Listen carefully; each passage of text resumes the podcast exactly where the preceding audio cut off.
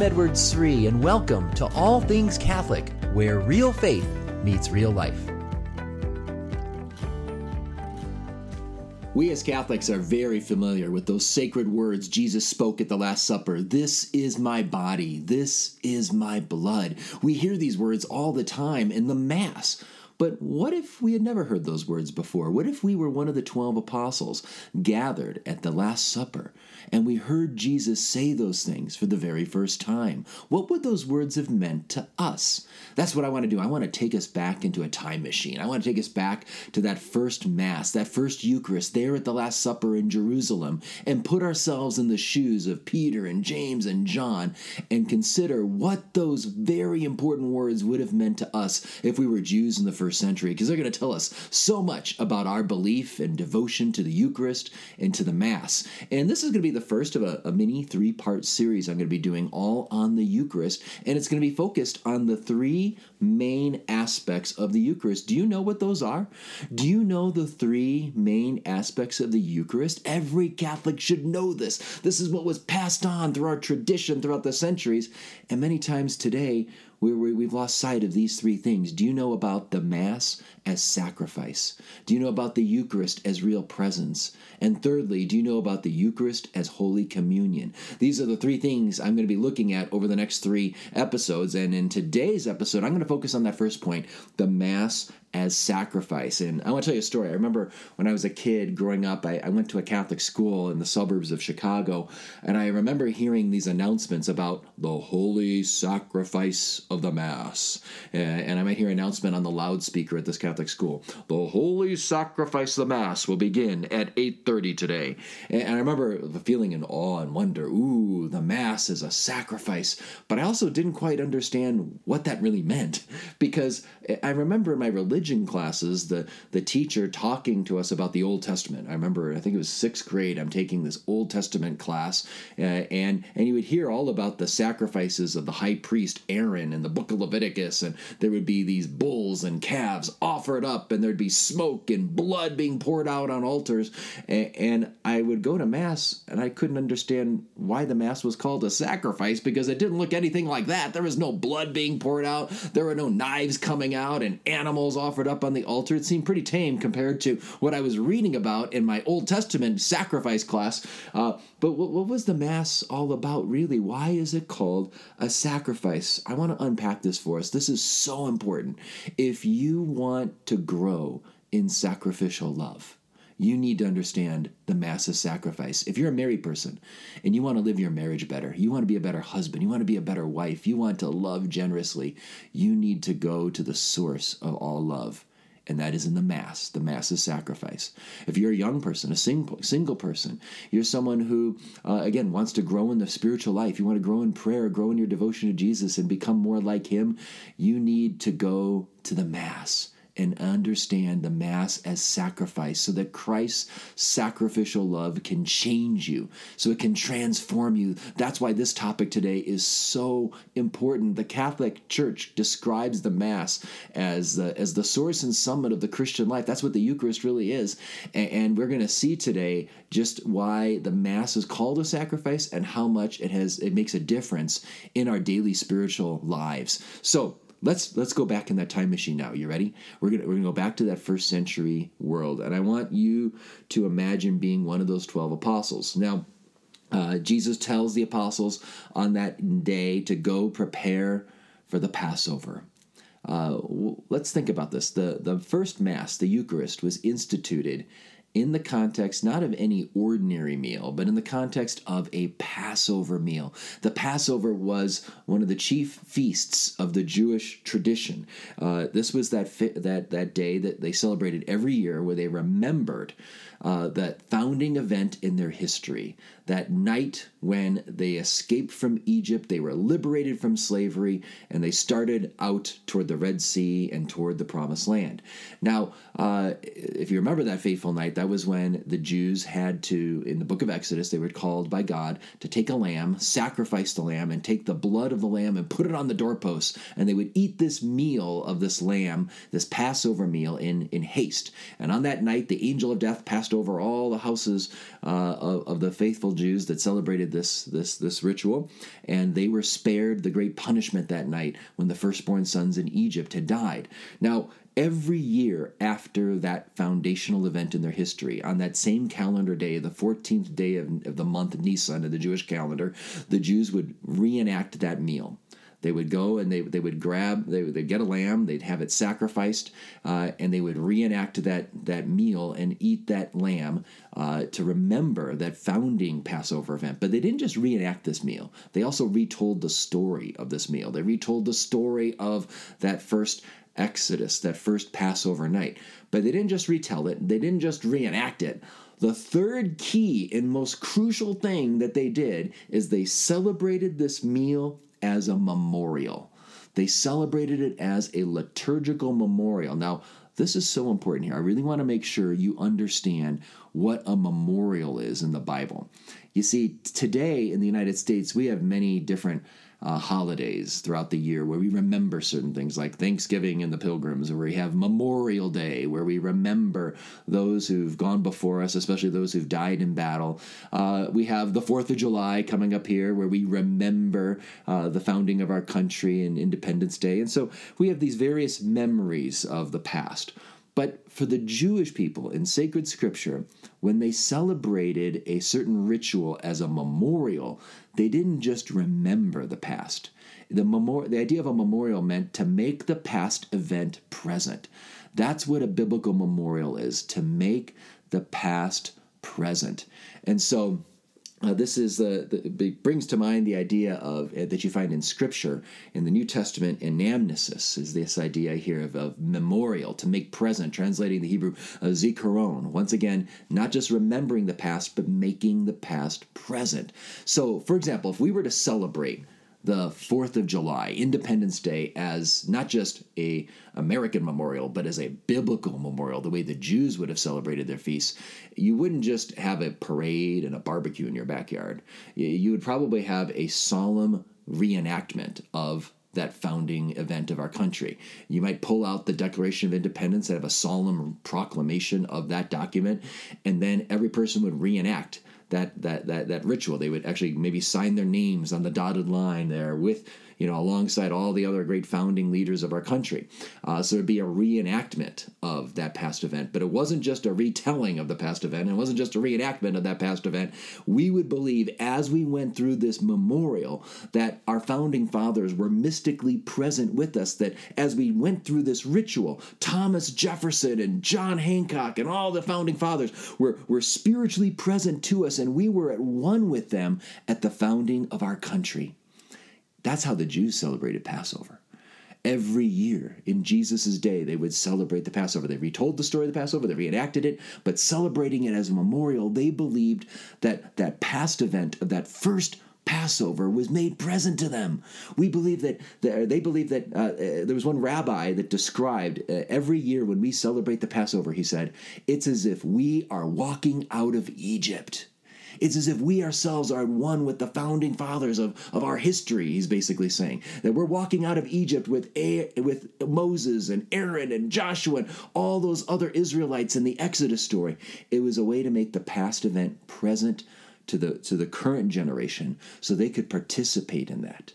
So, my friends, keep this background in mind. This is so important to understand the background of the Passover for understanding the Last Supper. Now, are you ready to walk into that upper room? Let's do that. Let's imagine Jesus has said, go prepare the Passover, and you'd be so excited to go celebrate the Passover ritual. You go into the room, and here we have uh, the, the Passover ritual being celebrated, but there would be something that would be a little bit strange. If you were a Jew in the first century and you heard the story, the New Testament account of the Passover ritual Jesus is celebrating, there is something very strange going on here. You see, there's no mention of the main course of the Passover meal. What's the main course of the Passover meal? It's it's the Passover lamb, right? You take a lamb, you sacrifice it just like the Israelites did in the book of Exodus. But yet, when you read the account from Matthew, Mark, and Luke, and Saint Paul's account in First Corinthians, they all give an account of the Last Supper. There's no mention of a lamb. And that would be surprising for us as readers in the first century. We'd be wondering, well, why, why didn't they mention the lamb? I mean, to celebrate the Passover without a lamb, you know, that that's that's like celebrating Thanksgiving without football. I'm just kidding. It's like celebrating Thanksgiving without the, the Thanksgiving turkey, right? It just seems strange. And yet, if you observe carefully the accounts of Matthew, Mark, Luke, and Saint Paul of the Last Supper, you'll see that actually there is a lamb there. It's subtle, but listen to these words. Jesus says this. He says, "This is my body. This is my blood." I want us to understand these words the way those first apostles would have understood them in their first century Jewish context. When you hear about body and blood, automatically, as a Jew in the first century, you'd be thinking about sacrifice, some kind of sacrifice taking place, because that's what happened. A body would, uh, the blood would be of the animal would be separated from the body of the animal. That was a part of the sacrifice.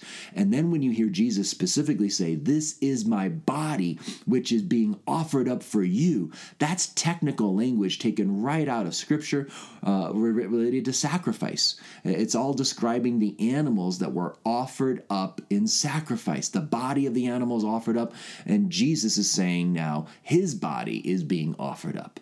Same thing when Jesus says, "This is the cup of my blood, which is being poured out for the forgiveness of sins." That's another important point here, because Jesus's blood is being compared to the blood of the animals that were offered up in sacrifice, the blood that was poured out. You would take the blood of the animal and pour it out over the altar in the temple.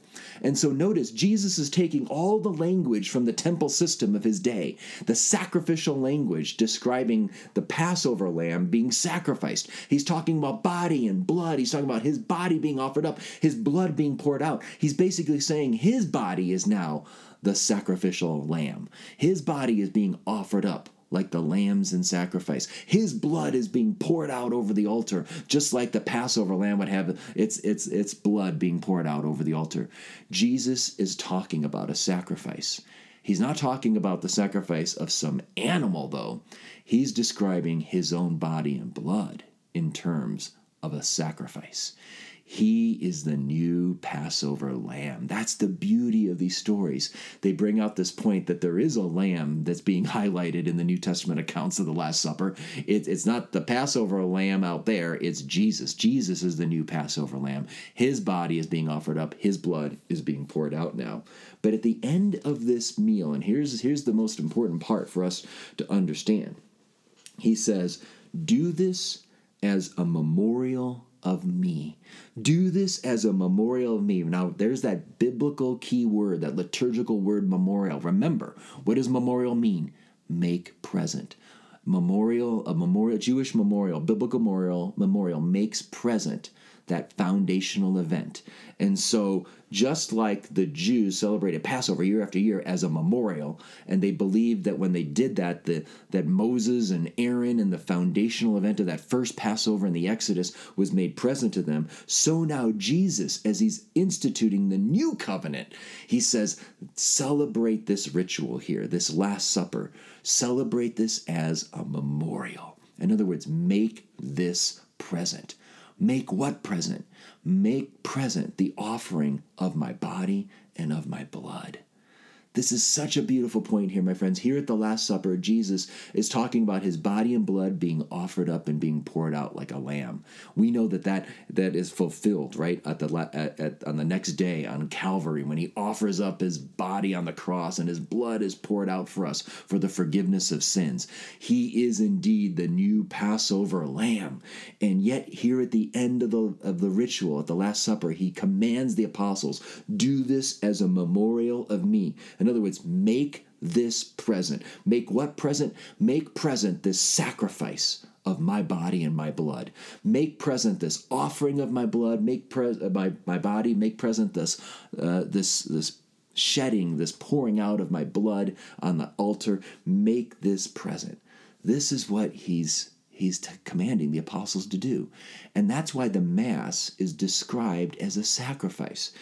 Because every time we go to Mass, that sacrifice of Jesus, the offering of his body and blood, is made present to us mystically, spiritually. Uh, it's not a bloody sacrifice. It's not about re-sacrificing Jesus all over again. But as the Catechism of the Catholic Church explains, it's about a representation of Christ's one sacrifice. It's a making present of the one true sacrifice of Jesus as a memorial. Just as the Jews celebrated their Passover as a memorial, making present that foundational event in their history, Jesus commands the apostles in the New Covenant era to make present the foundational event of our new covenant relationship with God, his offering of his body and blood on the cross. And so this is why the Mass is a sacrifice. Think of it this way. Every time we go to Mass, it's as if we go to Calvary. Or maybe another way of thinking of it is this. Every time we go to Mass, Calvary is made present to us. We become like the Blessed Virgin Mary and Saint John, the beloved disciple, uh, and those women who were there with Jesus as he was dying on Good Friday. The mystery of Good Friday is mystically made present to us so that we can enter into it.